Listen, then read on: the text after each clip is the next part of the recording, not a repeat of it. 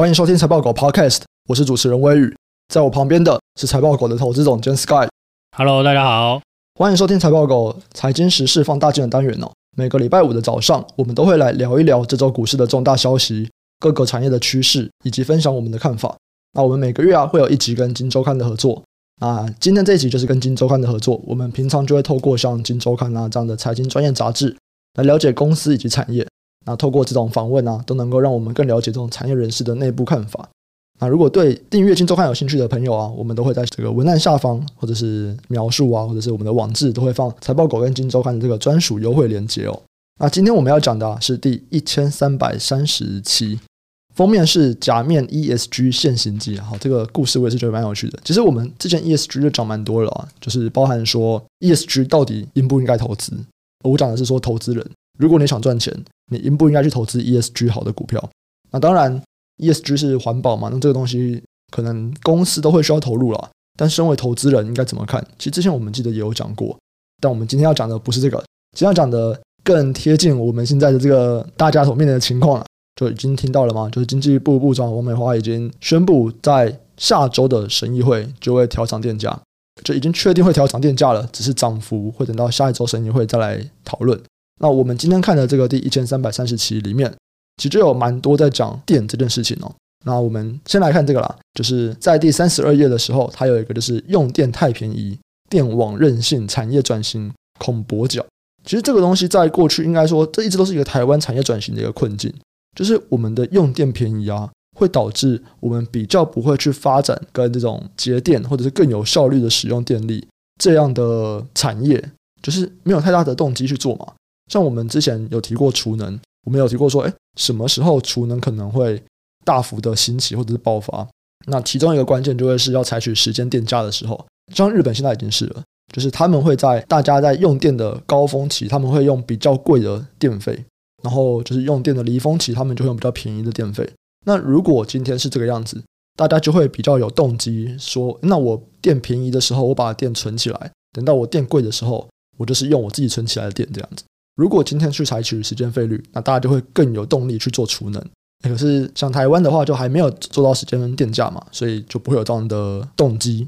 那同样的，我们用电很便宜，所以就比较不会想要去发展一些可以节约用电的产业。所以这一篇其实就是在讲这个东西。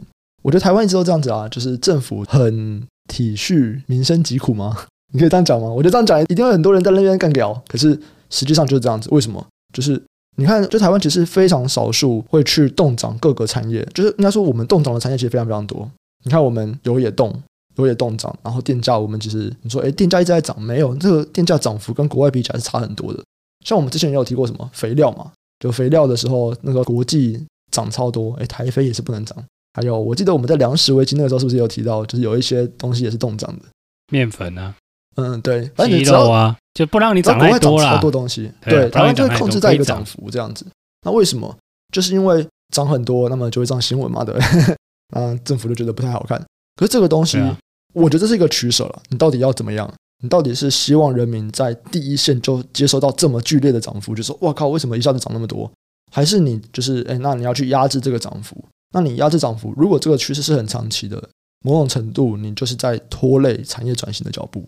这篇文章里面，他就是讲出了这个的两难呐。他们就有提到啊，有一些在做气电共生的一些石化业者，其实他们就会说，他们其实现在不会想要再卖电给台电，为什么？因为他们发电成本、煤价什么的越来越高，可台电最后实际卖给用电的人，其实那个电价都很低，所以他们收购电价其实也不会高到哪里去，变成说他们其实现在发电卖给台电，哎，其实每发一度都是在赔钱。那为什么政府又不调涨呢？哦，他当然也会担心说调涨以后可能引发像现在我们的什么通膨的状况。其实我是有点不太确定这个想法对不对？Sky 你觉得嘞？就是难道我们不调涨，台湾就不会通膨吗？因为国外的东西都在调涨啊，我们还是那么多东西进口。这样讲太过粗略了啦，没有办法一概而论啊。嗯，你说调涨电价引发通膨失控这一句话哦，我先假设所有制造业台湾制造的，就是都不是进口的好了。那您调涨的确会嘛？那如果你有很多进口的话，那光进口的这种输入的通膨就会很多啦，对啊，所以其实是要看说这个你的估算啊，哪一个的这个贡献的涨幅比较大吧？我这样说。嗯，那这就是我刚刚的疑问嘛，就是这个是这篇文章提到的啦。中央大学的教授说，因为政府会担心调涨后会引发通膨失控。那我的问题比较在于说，大家都知道全球化这件事情嘛，包含说为什么现在我们的这个经济啊、消费电子啊这样子，其实它都跟全球的这个物流供应链，然后中国封城都有关。那你说你今天台湾就是单纯在压台湾的电价，真的就能够去控制台湾通膨吗？我是不知道。不过不管怎么样，其实台湾已经冻涨非常非常多年了。我们在住宅用电啊，在这篇文章里面，它有一个各个国家的比较，像日本的每一度是七块，新加坡五块，菲律宾四块，泰国跟韩国三块，啊，台湾是二点五六块，中国是二点三块。哦，所以台湾在住宅用电是比中国贵一点点的。中国二点三，台湾二点五。但如果我们去看工业用电，对吧？大家都喜欢这样讲，就是说，就政府一直在讲说我们缺电或怎么样。可是为什么工业用电会那么便宜？诶，在工业用电里面，日本是四点七块，新加坡四点三块，然后中国、韩国、泰国大概是二点七到二点九，台湾是二点四。哇，这真的是差很多诶。当然，我觉得还没有到日本差那么多，因为如果我们就跟电价最贵的日本比哦，日本的住宅七点五，然后台湾二点五。然后在工业用电，日本四点七，台湾二点四。那当然，在日本啊，他们住宅跟工业是差更多的。我觉得工业用电一定就是要比较便宜啊，这个没办法嘛，大家就是必须要去刺激国内的制造业这样子。所以工业用电一定要比较便宜的，这个算是正常的事情。那在日本差很多，可台湾这边的确是非常非常便宜哦。你会看到台湾在整个电价，如果我们去跟附近的亚洲其他国家相比，哎，我们就是最便宜的那一两名。那这样电价。很便宜的缺点是什么？这个缺点就是我们会让民众啊，还有企业，他会去缺乏要减碳的这个诱因嘛，就导致我们的用电量会持续的成长。相对于像日本啊或韩国，其实他们都有蛮大的资源在投入跟研发，怎么样去提高能源使用效率。但台湾就比较没有，所以这也是为什么我们在讲氢能的时候，我们都会说，哎，像氢能可能比较先进的就是日本。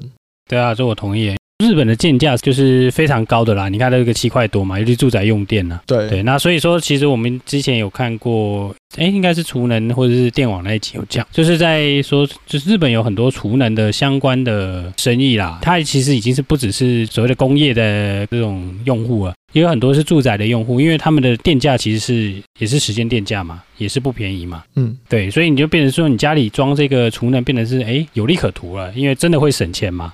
它也就是因为电价很高嘛，所以它也就开放了这个所谓的售电业嘛，所以它有很多种奇奇怪怪的方案你可以买嘛，所以就变成是说市场就变得比较大啦，就是说电业这块相关的市场或者是说相关的产业就有新的可以着力的点就对了啦。但这些可以着力的点其实要主要的一个诱因啊，觉得蛮可惜的，嗯，怎么会可惜啊？你不少点钱吗？不是不是是。我们其实都有在看储能的，或者我们都有知道说，当台湾发生某一些事情的时候，我们就开始去布局一些储能的股票了。可是现在这样看起来啊，我们可能又会像其他像半导体很多产业一样，它会有很多关键的技术是掌握在日本那边的，因为我们就是比较慢，所以其实台湾这边到时候你可以投资的企业就真的就会比较少诶。这我倒觉得还好诶。对啊，因为因为电力这个东西还是 local 来自比较重要啊。对啊，除非、嗯、我想你说那种很高阶的关键技术吧。呃，你的关键技术是什么？你说像那个 GIS 开关那个吗？那个我们还是做不赢日本人啊。对啊，对啊，对啊。那个三十年前就有了。对啊，就是各种东西。我们来讲电池也是嘛，电池里面也有很多关键的零组件，哎，就是要向日本购买。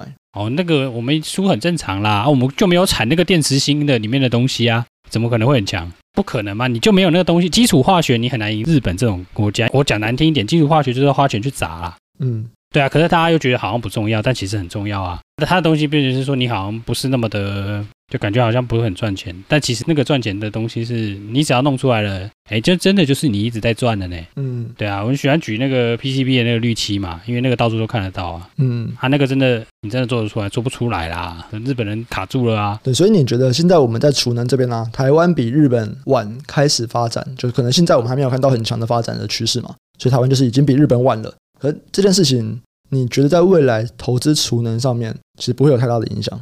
我觉得为什么要跟日本比？因为还是会有国际竞争力的问题啊。可是你觉得不会吗？你觉得这东西就是 localized 的产业？这东西就跟以前太阳能一样嘛，太阳能就是传说中的。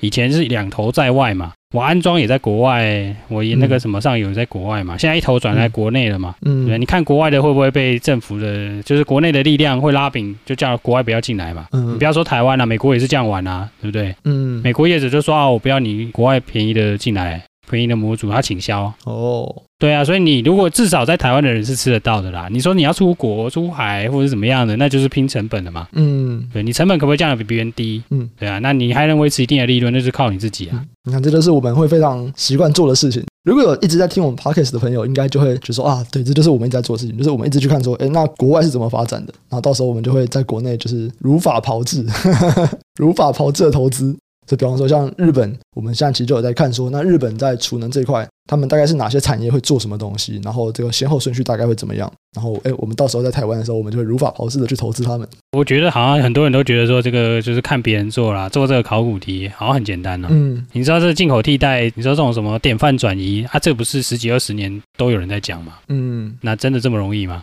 我会觉得没有这么容易啦，细节很多啦，就是我就讲的很简单嘛，我就是这样啊，以前有人做过嘛。但以前有人做过，不代表这次会一样啊，对不对？嗯，对啊，所以中间还会有很多变化啦。这个还是要还是要细细观察，不是说哦，以前有人做过，我在这个 local 就可以做一样的事情。很多人就曾经想过嘛，譬如说台湾曾经想要把几乎所有的这些化学原料都做进口替代嘛。哎，真的吗？一定的啦，这个这么赚钱，嗯，然后 MLCC 就好了嘛，台湾很会做嘛，做等于穆拉塔嘛，嗯，对啊，我也想，啊，对啊，国巨本来就想要进口替代嘛，对不对？嗯，不然他以前产能不会弄那么大嘛，他本来想要进口替代嘛。他他失败了嘛？嗯，对啊，他所以他就变成是说日本做高阶，可是台湾还是卡到一定的位置嘛，你中高阶的还是有一定的量，然后又有一定的品质嘛。嗯，对啊，所以这个产业就是最后变成这样子啊。你说如果进口替代这么简单，那日本今天不会有任何的竞争优势啊。嗯，对啊，所以你看它有一些基础的东西还是握在手上啊，那你就是攻不破，很奇怪啊。嗯，但这我们不是推崇啊日本好，你从产业的现况观来，哎，其实为什么啊？不然你问了老半天，光主机谁会做啊？就是都是日本人啊，啊不是都是外国人啊，嗯、怎么办？对 不对？嗯，对啊，就说台积电是台湾的啊，那可是没有人会做光主机啊，不然怎么办？对不对？只能跟他买啊。对，所以这东西还是要去了解一下产业人是怎么看的啊。就是这个东西到底是我对于它的品质要求到多好？你有的可能我就是堪用就可以，那有的我就是哎不行，它就是这个品质会非常的影响到我下游的产品。对啊，这个讲比较远了啦。但是是说，你说这个储能这些东西，电价是不是会引发这个产业的投资？我觉得是会的嘛。嗯，因为如果你电价很低，一定没有诱因去做这件事啊。嗯，对啊，我就是两块多，我有什么好做的？对，我就比旁边便宜啊。好，我除能除心酸啊，除非那个 ESG 要求我嘛，用电大户要求我，或是 maybe 装的储能会有碳中和的一些分数可以提高这样子。对啊，所以一定要有一些外在的因素去强迫你去做嘛。嗯，所以这个，所以就是说，你说这个涨电价会造成什么样的影响？当然就是生活成本就变贵了嘛。嗯，比较持平而论的话，就是成本就超过你现在电价。你现在不让它涨，你也只是拿你的税去缴而已啊，是有什么差别？不知道有些人那个提摩西的问题。我们先来讲涨电价的话，其实有另外一个我觉得蛮有趣的事情，就是最近不是有那个新闻吗？工商协进的理事长林柏峰，我又出来讲话了，就他只要每次上新闻。就是在网络上面啊，这个风向都不是太好。反正他又说了嘛，你如果只涨用电大户的电价，制造业一定出走。然后我就看到那个 IEO，他就有 IEO 的版主，他就有问一个问题，我觉得很有趣啊。他说：“哎，你要走去哪里？就台湾就算涨了，你要走去哪里，电价会比台湾便宜？因为我们刚才已经讲了嘛，在工业里面，其实台湾目前在亚洲里面就算是最便宜的国家了。那今天算是蛮便宜。跟这个制造业要出走，他们要去哪里？都可以啊。对啊，就是台湾就算涨以后。”绝对也还是最便宜的那一两名呢、啊。这怎么讲？他是代表那个工商协会嘛？对，我觉得这个是他的立场要讲的话了。对啊，他的立场他就是要讲这种话。他会需要施压，对，他会需要施压，说，哎，你不要涨太多这样子，或者是对啊，你还是要给大家一点交代。可是这个风向就会不太好看。对啊，所以这算是他出来扛啦，不然他早就已经出走了，还等你嘞，对不对？哎，台波在台波在那个中国工厂一大堆呢。对啊，对啊，对啊，他那个家就是以身作则啊，出走给你看啊。他那个就烧煤的，连续制成的啊，烧玻璃的啊，对啊，所以他那个用电啊，用用用热啊，这种是很多的嘛。他很早就出去了啦，嗯，所以他讲这个，他其实是代表整个工商协会不希望你涨，嗯，或者是说你涨，然后我可以压抑你一点嘛，对对，或者是就是公平一点啊，应该说他主要还是代表着说，你不要只涨用电大户，你这样子我也不好跟我们的会员交代，或者是我们这群人会觉得不公平，就为什么只涨我们不涨别人？可能他背后的意思就是说你要涨就一起涨吧，对啊，就是哎大家都公平一起涨，但还是骂一骂比较爽啊，其实 对对，不要想太多了。可是他又可以代表全部制造业吗？因为其实像我们六月八号啊。台塑四宝之一的台化股东会董事长洪福元先生哦，他就拿一叠能源的资料跟政府说，赶快涨价。为什么？因为我们去看其实台塑啊，他们有蛮多的电啊是自己发电的。然后他们就说，如果以目前的国际煤价跟天然气价啊，每度电的发电成本至少要四块钱起跳。可是台湾现在我们刚刚说了嘛，就是二点多块。所以在这个现象就变成说，哎，台塑如果他们大部分的电是自己发电，他们每度电就是四块。可是他们的竞争对手每度电只要二点多块，那他们就有一个非常明显的一个竞争的不利。那他就会认为说，嗯，这个东西有点不公平啊，因为某种程度这就是政府在补助他们的竞争对手。我看了以后，我是觉得蛮有趣的，因为像这件事情，我们会可以理解吗？你台电啊、中油啊赔钱，这个每天新闻都在讲啊，其实人民也觉得哦无所谓，反正你就是政府养的嘛，你的资金本来就是我们的纳税钱，这个东西本来就是我们大家一起在出的钱这样子。就像台电啊、中油赔钱。我觉得在至少在网络上的风向啊，其实大家是比较无感的。但今天台塑居然也会赔钱，就你今天你不涨电价的话，其实你会让台塑去在他们竞争上面其实是相对来说比较不利的。然后才说他们就出来说：“哎，不行啊，政府要赶快调涨电价，让大家站在一个比较公平的状况下面竞争。”哎，这个想法我觉得蛮有趣的，你怎么看？我觉得那是因为它有气电共生啦，嗯，就是它有发电业嘛。那我们再举其他有发电的啊。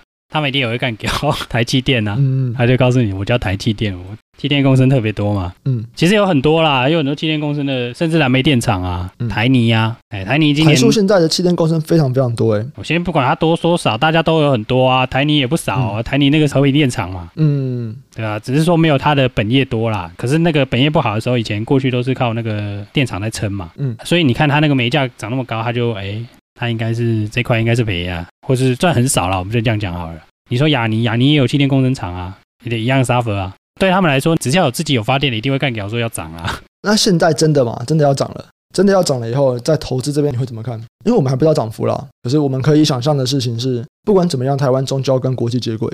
那像现在电价就是越来越贵。其实我觉得，你看现在台湾二点四块、二点六块，然后如果我们已经看到日本，日本不管是四块、七块这样子，那我们就说我们至少要再涨三四十趴好了。对，三四十趴，我觉得不为过吧。如果我们想要到亚洲的中位数，我们现在就是电价是垫底的嘛。如果我们未来可能会往就是到一半中位数这样子，可能至少涨个三四十趴啦。在这个过程中，在投资上面你怎么想？我觉得要看怎么涨哎、欸。哦，你如果全面调涨，全当然有差啊，会有不一样的后果啊。好，你这样看，就不同的情境下面，假设啦，我们要调到三块好了。嗯，我们现在用二点四五块来当做目前的基准。假设我要调到三块了，嗯，但我这个三块是用时间电价去调的。我希望平均大家用电的度数是在三块，所以时间电价有可能高峰是六块，嗯，然后我让大家平均花了三块。如果是这样调，那你储能就会发展了吗？哇，我觉得不太可能这样调。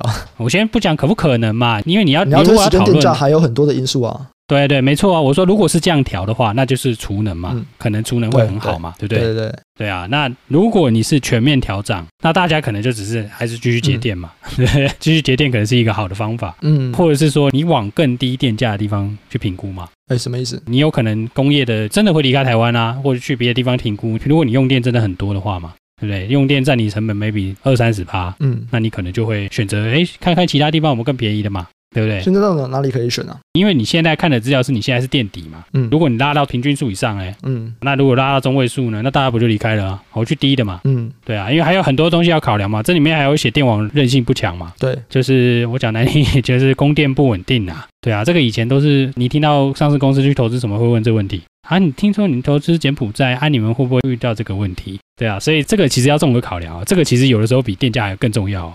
因为你有一些连续式的制程，你一断电，哇，糟糕了！你这个重新发、重新需要的热能跟电能其实是更高的。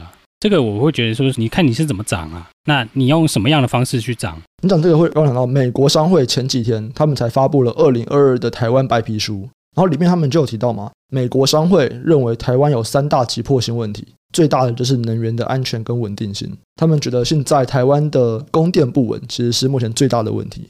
对啊，我们不是有一集在讲这个，然后是说台湾经常跳电，嗯、听说然后被人家骂嘛，对不对？对啊，被台电骂爆了。台电说哪有？你去看，明明就没有这样。对，真的没有啦。对啊，对啊，美国人讲的，嗯、不关我的事啊。对啊，我觉得这种事情你就是大家都这样讲啦，对不对？嗯。那你觉得工业这种东西，那个时候新闻也有人报嘛，中钢诶一跳电哇，当天亏爆啦！你重启的时候，那个有一些东西就要换了嘛，你的热能就不足了嘛，对不对？对就是这个最大静摩擦力的概念嘛，对不对？就是你整体的调幅跟你这个电网的强劲性，大家会去做不一样的思考啦，对啊。那我就说，意思是说，你电价怎么调，会影响你产业怎么走啊？这其实是蛮重要。如果因为现在大家一定是 suppose 慢慢调，嗯，其实法规有规定是只能调三趴啦，嗯，除非有特殊状况可以调超过三趴嘛。然后每半年审议一次，每半年去重新检讨一次嘛。但上一次调是二零一八年调三趴，嗯，可是你看煤价从二零一八年涨到现在，到底涨多少？应该是啊，油价就好了，煤价大家可能没 feel 啊，对啊，油价。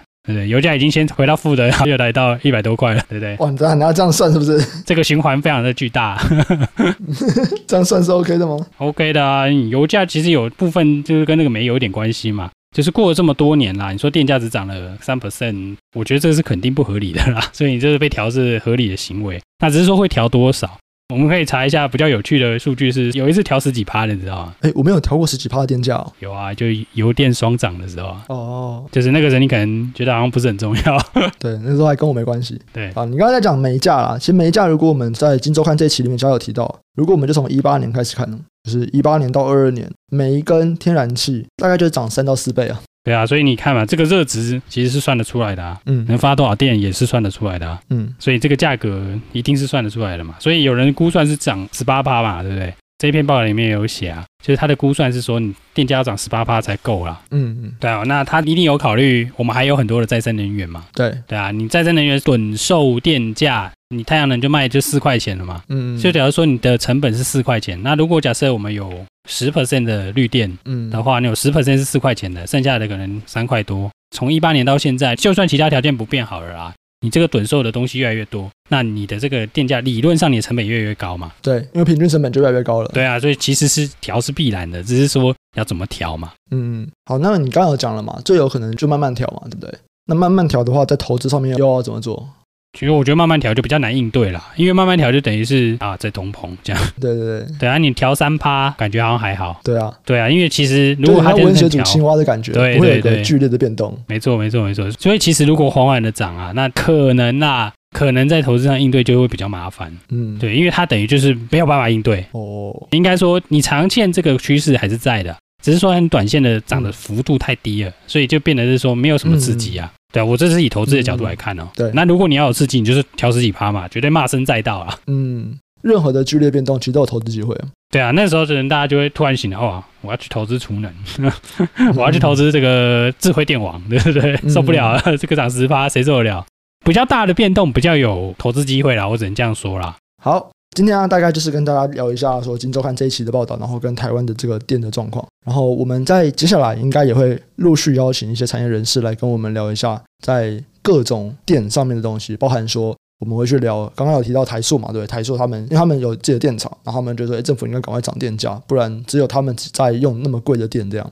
那我们也会去邀请像台塑、台泥这种石化业者，他们内部的人来聊一下他们自己的一些减碳，或者是他们在能源转型这一块，他们到底做了哪些事情。那同样的，不管像太阳能啊，像风电啊，其实我们在接下来未来也都会去请专业的业者来跟我们做一些分享，看看说，哎，那他们平常的工作，他们目前是怎么样去看这个产业状况的。那我们这集就先到这边，我们下期再见，拜拜，拜拜。